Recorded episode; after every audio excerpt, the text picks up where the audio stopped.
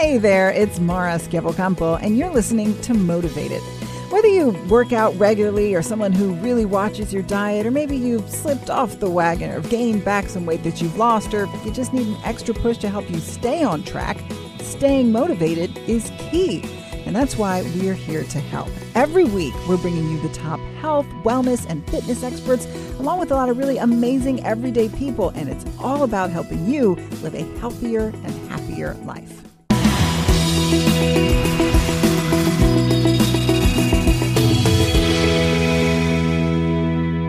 So we're here today with with Colin O'Brady. Now you're a two-time world record holder, the Explorers Grand Slam and Seven Summits Speed Records. Two-time world record holder. Congratulations! Thank Thanks you. for being Thank here. Thank you. Oh, my pleasure. So first of all, tell us what those are. What what the world records are for. Okay, so the Explorers Grand Slam is sort of a coveted mountaineering prize. So it uh, comprises climbing the tallest mountain on each of the seven continents, collectively known as the Seven Summits, as well as completing expeditions to both the North and South Poles. Um, about fewer than 50 people, about 50 people now, have completed the Grand Slam, and I aimed last year to become the fastest person to do that. So I completed all of that in 139 days. So you haven't just done it; you've been the fastest person to yeah, do it. the fastest person to do it. Only a couple people have ever done it in under a year, and I did it in just about uh, four and a half months, so 139 days. Yeah. Wow. And Yeah. how do you even begin to train for something like that? Yeah, it's pretty tough. You know, um, my background growing up, I was a swimmer and a soccer player. I went to Yale University, swam there, and then uh, by sort of a bunch of different circumstances, ended up racing triathlon professionally. So that was my background, sort of endurance sports of various capacities, and uh, evolved that into this mountaineering project. So really having that big aerobic motor uh, helps a lot when you're not only climbing one mountain, but have to have that endurance to go back to back to back for over 100 days. So that was a big part of the climbing, but or the training. But it was uh, a hard thing to train for. You don't really can't really simulate what it's like to be on Mount Everest or be at the you know South Pole dragging a sled across Antarctica or whatnot. So that was uh, you know a lot of new surprises during the journey. But are there things that you do to sort of simulate high altitudes or to get prepared for the temperature changes? I mean, is there a way to prepare somewhat?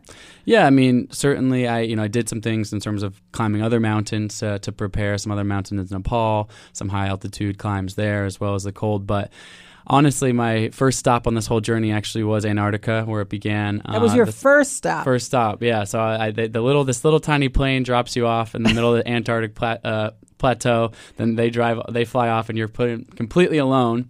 And then minus Wow. minus forty degrees is the average temperature there. So and you were alone? I was on that expedition. I was with a couple other people, so various people, and sometimes I was alone on various of these expeditions. But you know, minus forty degrees. The only way I can really describe that is I took a cup of boiling water from my tent and threw it into the air, and it instantly turns into ice. So that's Oh, my uh, imagine walking through that day after day, dragging a 150 pound sled behind you with all your gear. It's, But uh, when you say you were with a couple other people, how many people were with you? so on that part of the expedition, um, for the South Pole expedition, it was me and three others, so four of us So total. four of you, and Yep. four of you. That there, there are no like rest stops. There are no, No, like there's you are nothing out by there. yourself. Oh yeah, it's like you are looking in all directions. It's just like endless white in every direction. And of course, down there at that time of year, it's 24 hours of sunlight, so the sun's directly overhead. So it's kind of like it's cool to look at for a couple of minutes, and then you realize it's like the most blank canvas ever. So your mind is free to just wander in a million directions um, as you walk sort of in a straight line across this frozen landscape.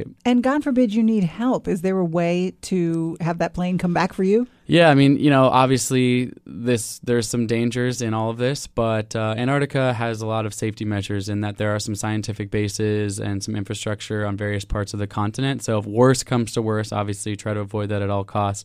Um, there are some, you know, airplanes and helicopters that hopefully could come come pick you up. So you have satellite phones and things like that just in case. But fortunately, we didn't have to um, have that happen. But psychologically, that must be kind of one of the bigger burdens when you're dealing with something like that that you're alone, that you're in an unfamiliar territory. The sun is shining 24 hours a day, it's freezing cold.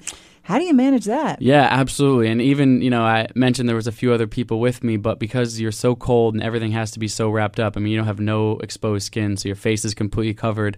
There's not a lot of talking. It's not like you're walking side by side having a chat. You're really pretty much in your own headspace. We're only stopping for a few minutes at a time just to take a quick drink of water, a bite of food, um, and if you're outside, if you're not in what the do tent. you eat in Antarctica? Yeah, you know, freeze dried meals a lot. Uh, you know, different things you can cook easily, but you're carrying everything with you. So every pound of food that you bring, uh, you're dragging along with you, and then you're melting the snow uh, for water. So you got to bring fuel with you as well. So you got to be pretty conscious about what you bring, but you're burning a ton of calories. You know, when it's that cold outside, you could burn you know five six thousand calories a day easily, um, and even that might not be enough to replenish you. So staying hydrated, uh, eating food, eating you know enough calories is uh, pretty crucial to success. Do you try to bulk up before something like that? Um, I did a little bit, although um, not so much. Uh, over the course of this whole project, I think I lost about 10 or 15 pounds, which is um, I had to keep eating in, in all of these places to be able to stay to sustain sort of the endurance of all of this. But um, certainly, you know, Mount Everest in itself, uh, people often lose you know 30 pounds just on an expedition just there, um, whereas Mount Everest was my eighth of nine expeditions. So if I was weak before I got there, it wasn't all going to work out. So I had to be really conscious of my diet. I mean, you really hear people talk about, you know, you should eat for fuel, you should eat for fuel, which is one thing when you like, you know, you're like me, you sit behind a desk all sure. day, eat for fuel, but you were literally eating for fuel. Yeah. You needed those calories to be able to do these challenges. Oh, absolutely. But, you know, it's interesting you say that because, it, of course, this is an extreme set of circumstances that I put myself through. Um, but it really does hammer home the fact that, you know, calories in, calories out is a real thing. You know, it's, it's an equation more or less. So in this case, in these extreme environments, I needed six, seven, eight thousand calories to actually replenish what I was, you know, putting out by my body being so fatigued and cold and my heart rate elevated at um, altitude. But it's no different than if you're sitting behind a desk or whatever. It's just the, the equation is just different, right? right. You're, what you're burning is different. Um, so you know, we talk a lot here, you know, in this podcast about healthy and, and new and innovative ways to restrict calories without feeling like you're depriving yourself. You know, right. that, that, whole conversation about weight management. Sure. But when you're trying to really put in a lot of fuel, what what were you eating? Because I'm sure you weren't doing six thousand calories of chocolate, right? Because that wouldn't lead to high performance, right? What were you eating? Yeah, you know, chocolate's not good for me, anyways. I'm I'm, I'm allergic. Um, oh, you are? I, I know. Oh, I know. Wow. Most people really react negatively. I would trade that. that. I would take that allergy in a minute. um, no, so but actually, high fat foods are pretty good up in the mountains um, uh, for for reasons just because you've got a lower heart rate and you're kind of in that fat burning mode and you are trying to keep a little bit of weight on. Um, but absolutely, it's about for me. You know what I found with my diet. One of the things that's most interesting is the Sherpas in Nepal hands down the you know strongest athletes are some of the strongest athletes I've ever seen in the world, particularly at high altitude. And what they eat pretty much three meals a day, seven days a week. It's something called dal bhat. So it's mm-hmm. you know it's steamed rice, it's lentils essentially, and vegetables. Vegetarian diet. Wow. You know, basically getting the proteins from the lentils and uh, you know complex carbohydrates from uh, you know rice or some other type of grain, and that and that's it. But those guys are talk talk about high performance. I mean, mm-hmm. those guys are really you know high performing. So it's a it's a clean, healthy diet with the ba- right balance of you know proteins and carbohydrates. So, so I figured it's good enough for them. It was good enough for me. So I, mm-hmm. I ate a lot of that when I was over there in Nepal, and I love it. Now, when you say that they're some of the, the best athletes that you've ever seen, I take your word for it. I'm curious, what is their body type like? They're able to do these feats. You know, in stature, they're a little bit smaller than you would normally see, uh, you know, in the United States. But you know, they're um, they're they're strong and, and lean, and just the, their capacity for being able to move at high altitudes is incredible. Of course, you know, there's a genetic predisposition since you know their ancestors have lived at high altitude for so many generations. Um, but whatever it is of their physiology, they're able to, you know, carry more weight and climb faster and harder at altitude than really some of the the best Western athletes uh, in the world. So back to Antarctica. Yeah. Did you see any animals? Um, so no, you know, Antarctica has so many animals near the coast. Mm-hmm. Um, of course, the, the penguins and all the wildlife in, in the ocean. But uh, in the middle of the Antarctic continent, there is really nothing. So I was dropped off at the 89th degree um, and crossed the last degree of latitude to make the South Pole, and uh, absolutely nothing, just whiteness. At the North Pole, however, um, there are polar bears there. Uh, we encountered a lot of polar bear tracks, um, but fortunately for me, we didn't actually see any live. But we had to carry a gun and flares and all that sort of stuff to uh, uh, to be safe. Wow, what an adventure! Yeah, were you marveling at it at the time, or were you just trying to get through it? Oh, absolutely. You know, you try to take it in. For me, uh, maybe it sounds cliche, but it's always about the journey rather than the destination. Of course, standing on top of the final mountain, knowing I had set two world records was a highlight of the trip. But really, um, the landscape and the people I met, and for for me, this was a part of a, a, a, bigger mission. This was a part of a mission about inspiring kids to live active, healthy lives, to get outside, move their bodies. Was a huge part of the entire mission behind this, and that was all through sort of media and programming throughout the entire course of this. So I was really drinking it in the entire time and really really trying to, you know, of course, internalize the experience for myself, but also in an external way, you know, project a story and a narrative that could capture people's imagination and inspire them to, you know, do amazing things in their own lives. Now, I'm of the belief that we, we can often do much more than we think we can physically. It's it's all a mental game, Sure. right? So that's the challenge that all of us are facing is Yeah. can we convince ourselves that we can do something? So when you're going through the physical trials that you went through and more extreme than I think most athletes ever go through from the, the calories you had to eat to the Mhm. Altitude to the temperature, what's your mental game? What are you saying to yourself to get through those really hard moments? You know, for me, I think I'd have to take this back to about nine and a half years ago, almost 10 years ago now. I was severely burned in a fire in Thailand. You know, my How did entire. that happen? What so?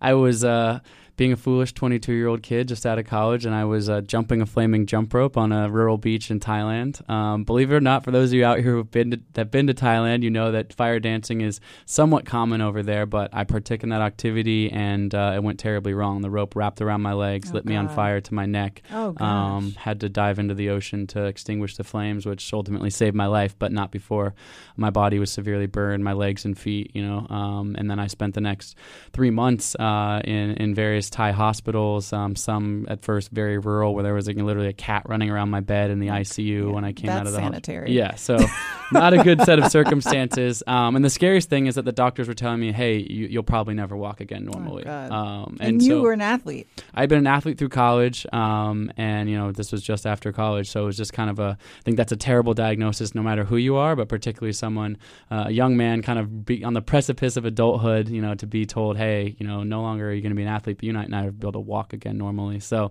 that was really hard for me. But a testament to my mother, if we talk about speak about the mental game, which was your question, is you know she came into my, she flew over to Thailand and spent that time with me in the hospital, and she told me every day, she said.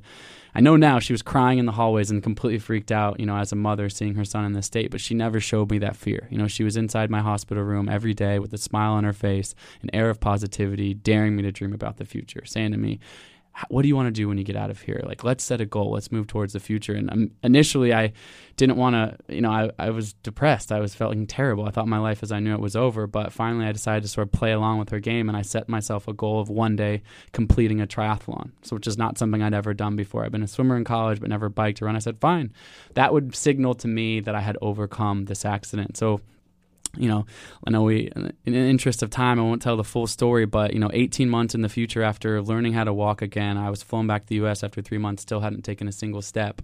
Um, I uh, signed up for the Chicago Triathlon, had been a year and a half, and uh, completed that race, which was an amazing moment for me to, you know, kind of prove myself uh, wrong or prove, despite those odds, that I could thrive. But I didn't just complete the Chicago Triathlon, I actually won the entire race, beating five thousand other participants on Wow. the day, and uh, that reprogrammed my ability to think about mindset. I mean, I really that you know your your question about this in most recent mountaineering adventure was what was I thinking about during the hard times, and although I wouldn't wish that tragedy of the burn accident on my worst enemy, um, overcoming that and excelling and thriving after that has taught me that all of us, not just me, it's not like I have some special thing about me. I'm just a normal guy. Every single one of us has this amazing mental capacity to, um, you know, overcome obstacles. When you believe in yourself, you keep putting one foot in front of the other. Literally, for me, it was one step at a time. Um, but day after day, with that hard work, we can achieve incredible things. You know, we have all have reservoirs of untapped potential inside of us, and when we can have that positive mindset, um, even in the midst of the terrible, hard setbacks that life's going to throw at us, we can continue to move forwards and do incredible things. So when you're in that moment of pain, and I, I don't mean like pain, I mean that pain of when you're exerting yourself and you're uncomfortable and your body is saying, please stop. When you're in that moment of pain, is there anything you're saying to yourself? Do you have any mantras? Um, there's a couple of things. Um, so one of the one of my big mantras is this too will change. Um, just this, I think it comes from I, I've uh, over the course of the last five or six years, I've gotten pretty into meditation. Um, but uh, there's a you know sort of a Buddhist philosophy, or I think it's a, just a general philosophy of life. But there's impermanence in this world, right? Now everything will change. You know, Everything changes. we are all born and we all die. You know, that's sort of the reality of life. Um, but not to be fatalistic about it, but just the simple things. This too will change. Nothing is permanent. Um, and I, I did learn that, you know, through my burn accident as well. Was as horrible as those moments were, the tears, the trauma, the emotional, physical trauma like at some point, like it changed day by day. I got a little bit stronger. And so in those moments, climbing those mountains when, you know, I can hardly breathe, the wind's coming in, you know, there were some terrifying moments on some of these mountains. You know, climbing to the summit of Mount Everest is one of the hardest things I've ever done. But just that mantra of like, this too will change. Just keep moving forward. You're going to get through this. Like the end is in sight. Um, and uh, that's a really powerful for mantra for me. Now, what makes Everest so hard? When you've done all of them as you have, what makes Everest so hard? Just the altitude. You know, Everest is 29,029 feet, which is the, the same altitude that a commercial airliner flies at. You know, we're talking uh, very, very high up there. So the air is just so thin um, that uh, you're moving really slow. I mean, oftentimes people are taking one step every 30 seconds or every minute, literally one step, and that's moving fast on the mountain. And is that how you manage that high altitude? Is just by moving slower? Your body just can't move faster than that. Like you'll mm-hmm. take one step and then it'll be like, like completely out of breath, and mm-hmm. then take another step. So just imagine moving that slow, as well as you know you're talking about minus 40 degrees. Your body um, above 26,000 feet in mountaineering uh, parlance is known as the death zone. So mm. it's it's called that for the reason that the human body really can't survive up up there. Physiologically, you're kind of slowly dying um, when you're up there. So you only have a tiny window of time that you can even be up there. I was using supplemental oxygen, which 98% of climbers on Everest do use. Um, but how even do, with and that, how is that administered? With, yeah, you have got an oxygen mask and you're carrying a tank on your back. Um, but that even that doesn't make it like you're feeling like you're at sea level. That's just mm-hmm. making it barely, barely um, possible. And I remember I got to the summit and I pulled out my camera because, of course, I'm standing on the summit of Everest. I want to take a you know photo or a video. If there was ever a yeah. moment for a selfie, yeah, right, exactly. So I pull out my GoPro and I pull down my mask and I say, "I'm on the summit of."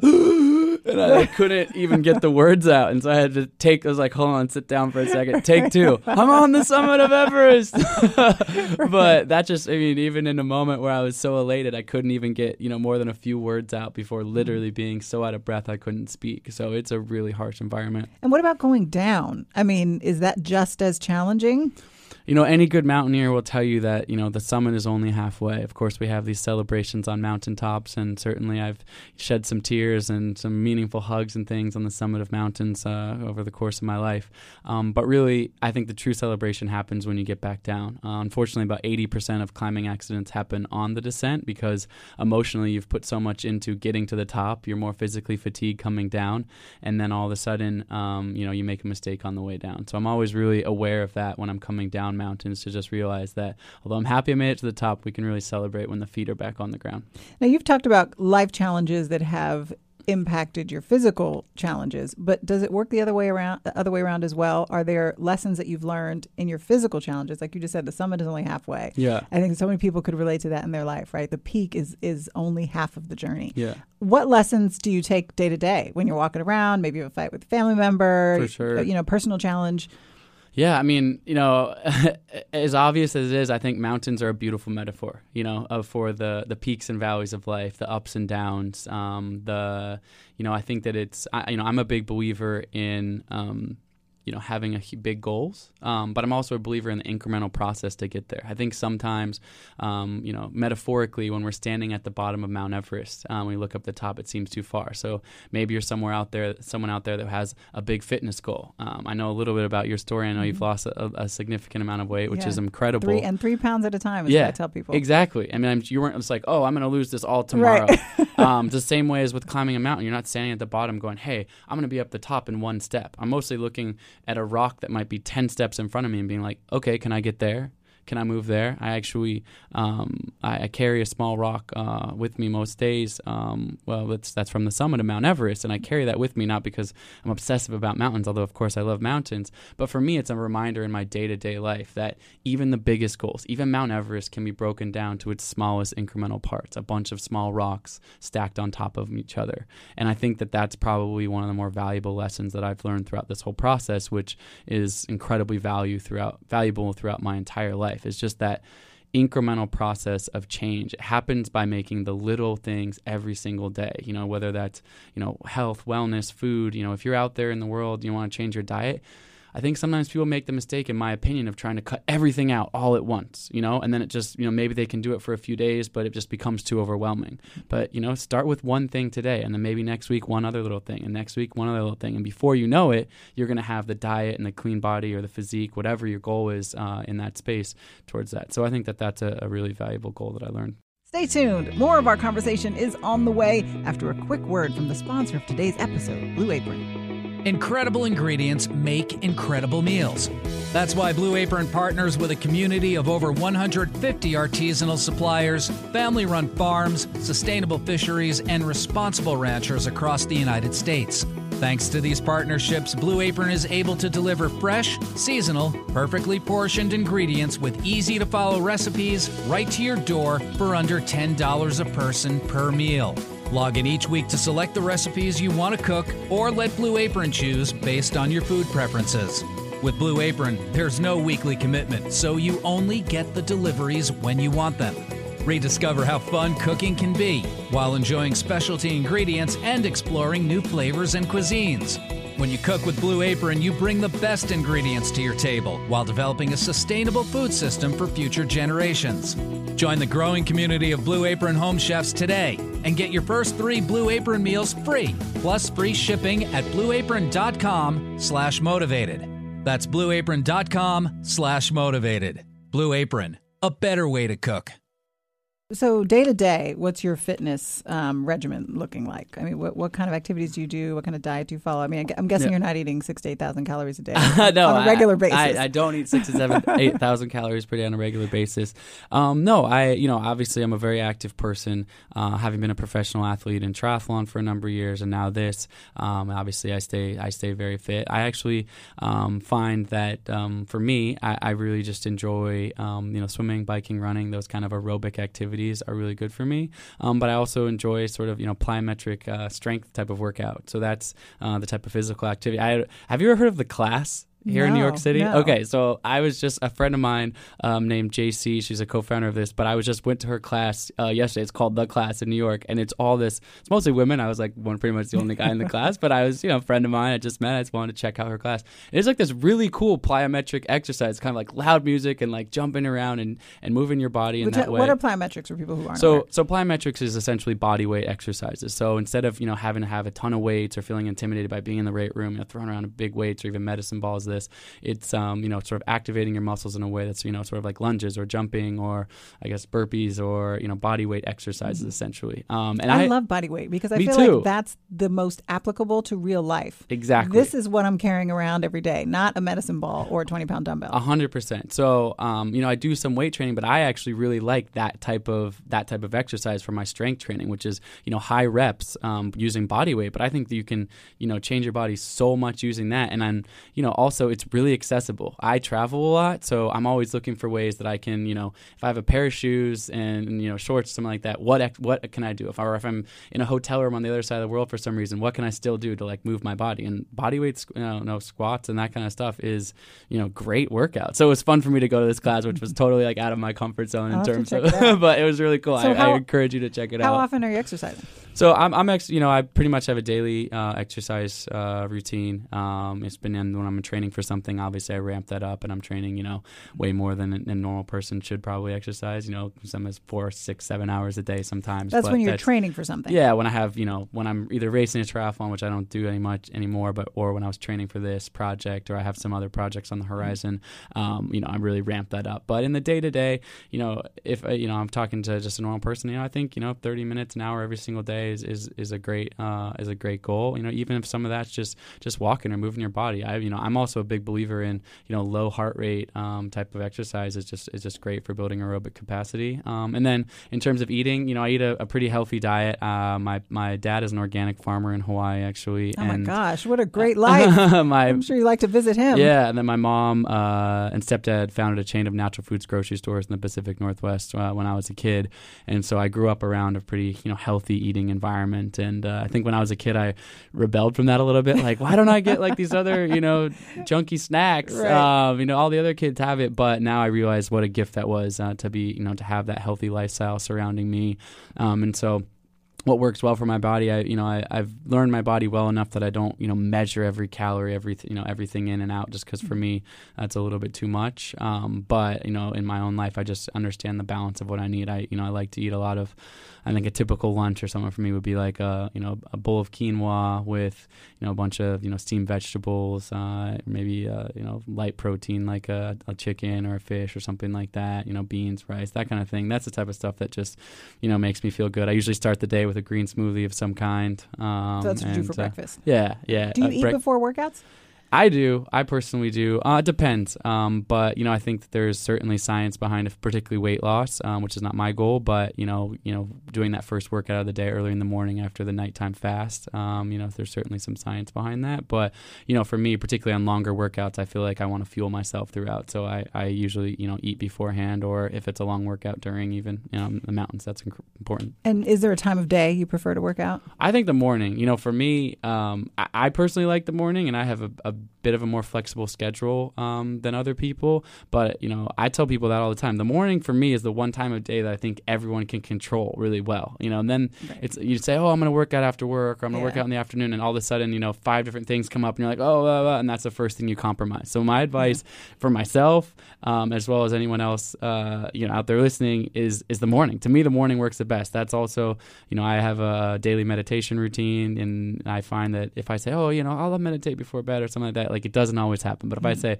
I'm going to get up, uh, I'm gonna meditate, or I'm going to eat breakfast, or just I feel like routine you can have in the morning more easily than other times of day. At least for me, that's the case. Yeah, I feel like if I don't work out by 10 a, 10 a.m., I will not work out. Right. Not because I don't want to, but Totally. like you said, things Life. on, life, Life, you know. and then you know, getting to the gym for me after it's dark, it's like dragging rocks down the street. It is Totally. so Yeah, hard. it feels unsustainable. the so last thing I want to do. morning's usually pretty good. Yeah. Yeah. Um, so you talk about your meditation routine. Mhm. how has meditation played into your your journey, your your fitness and your spiritual journey? Yeah, it um, you know, I was uh was uh, another another podcast here with Dan Harris talking about that a bit. know- Your Uh, dad, Dan, got me meditating. yeah, he's, he's well, the ambassador of meditation. He's a guy, you know. I love what he says. Ten percent happier. You know, it's hard to knock that. I'll Yeah. anyone could take that. But what you know, Um, the, what he said to me that actually really turned things around for me, because you know, when you're meditating, I'm sure you do this like most people do. I was telling myself how bad I was at it the whole time I'm meditating. I'm like, your mind's wandering again. You suck at this. This is terrible. You're wasting your time. He said, just begin again without penalty. Yeah. And that to me was like, okay, like I can just start over anytime. Anytime. Yeah, start again. Uh, That's definitely another mantra of mine for Mm-hmm. sure. But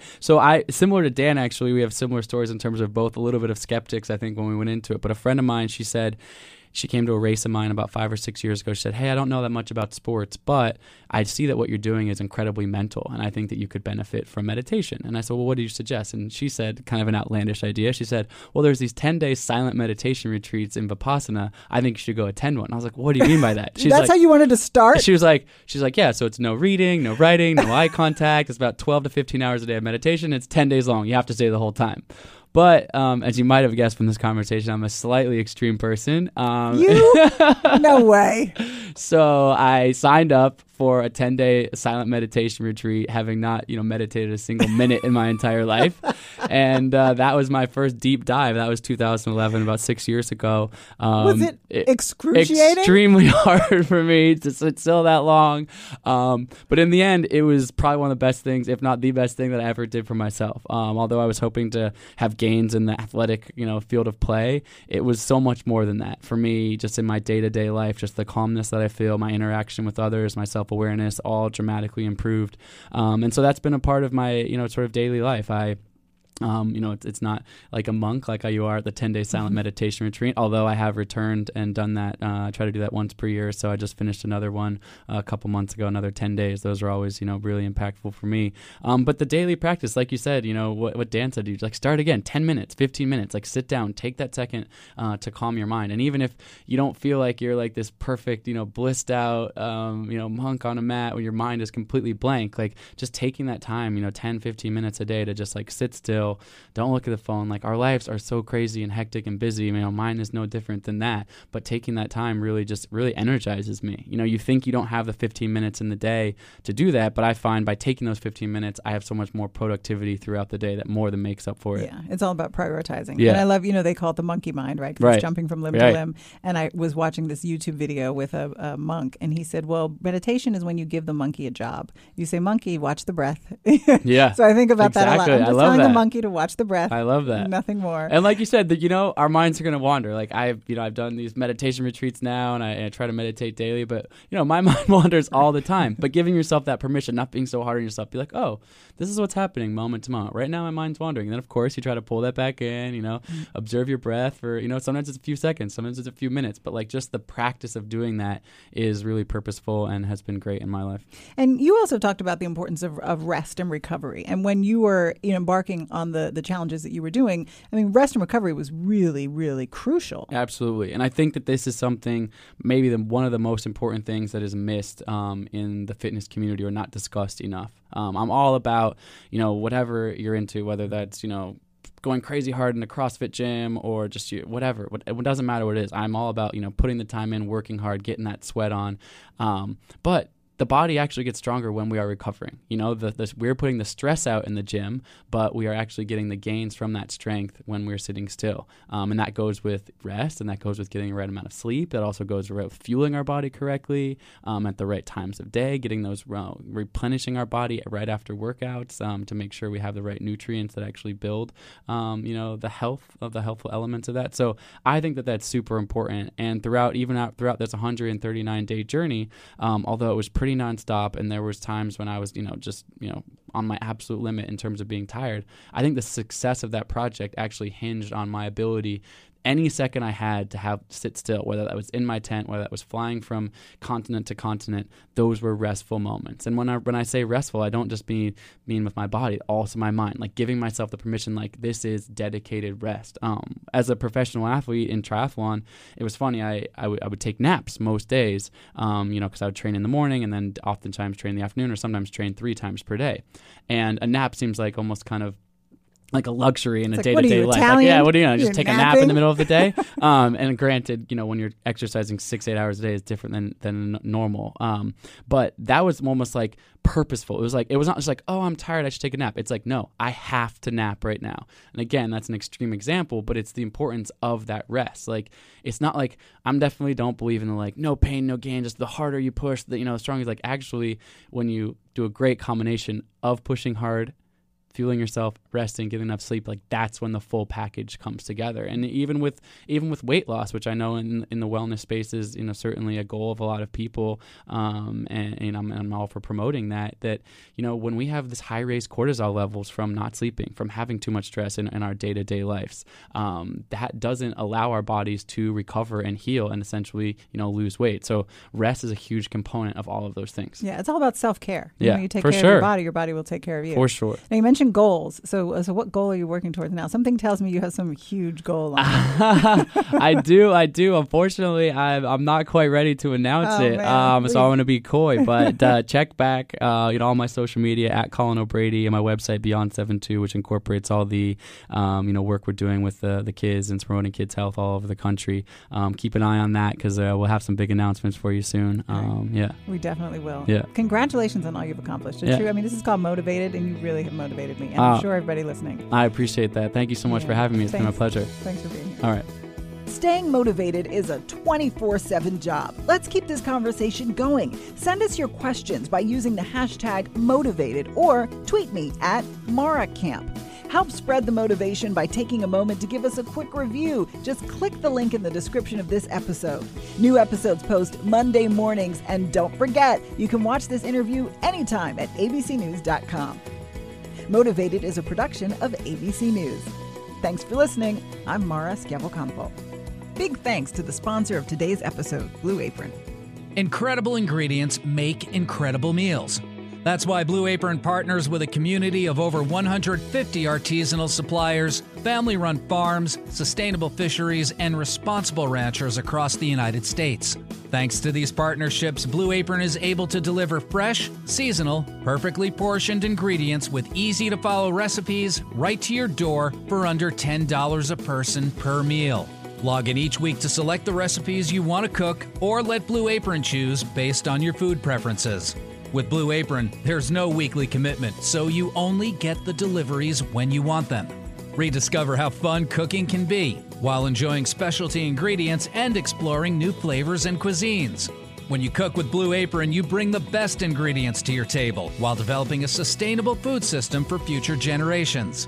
Join the growing community of Blue Apron home chefs today and get your first three Blue Apron meals free, plus free shipping at blueapron.com slash motivated. That's blueapron.com slash motivated. Blue Apron, a better way to cook.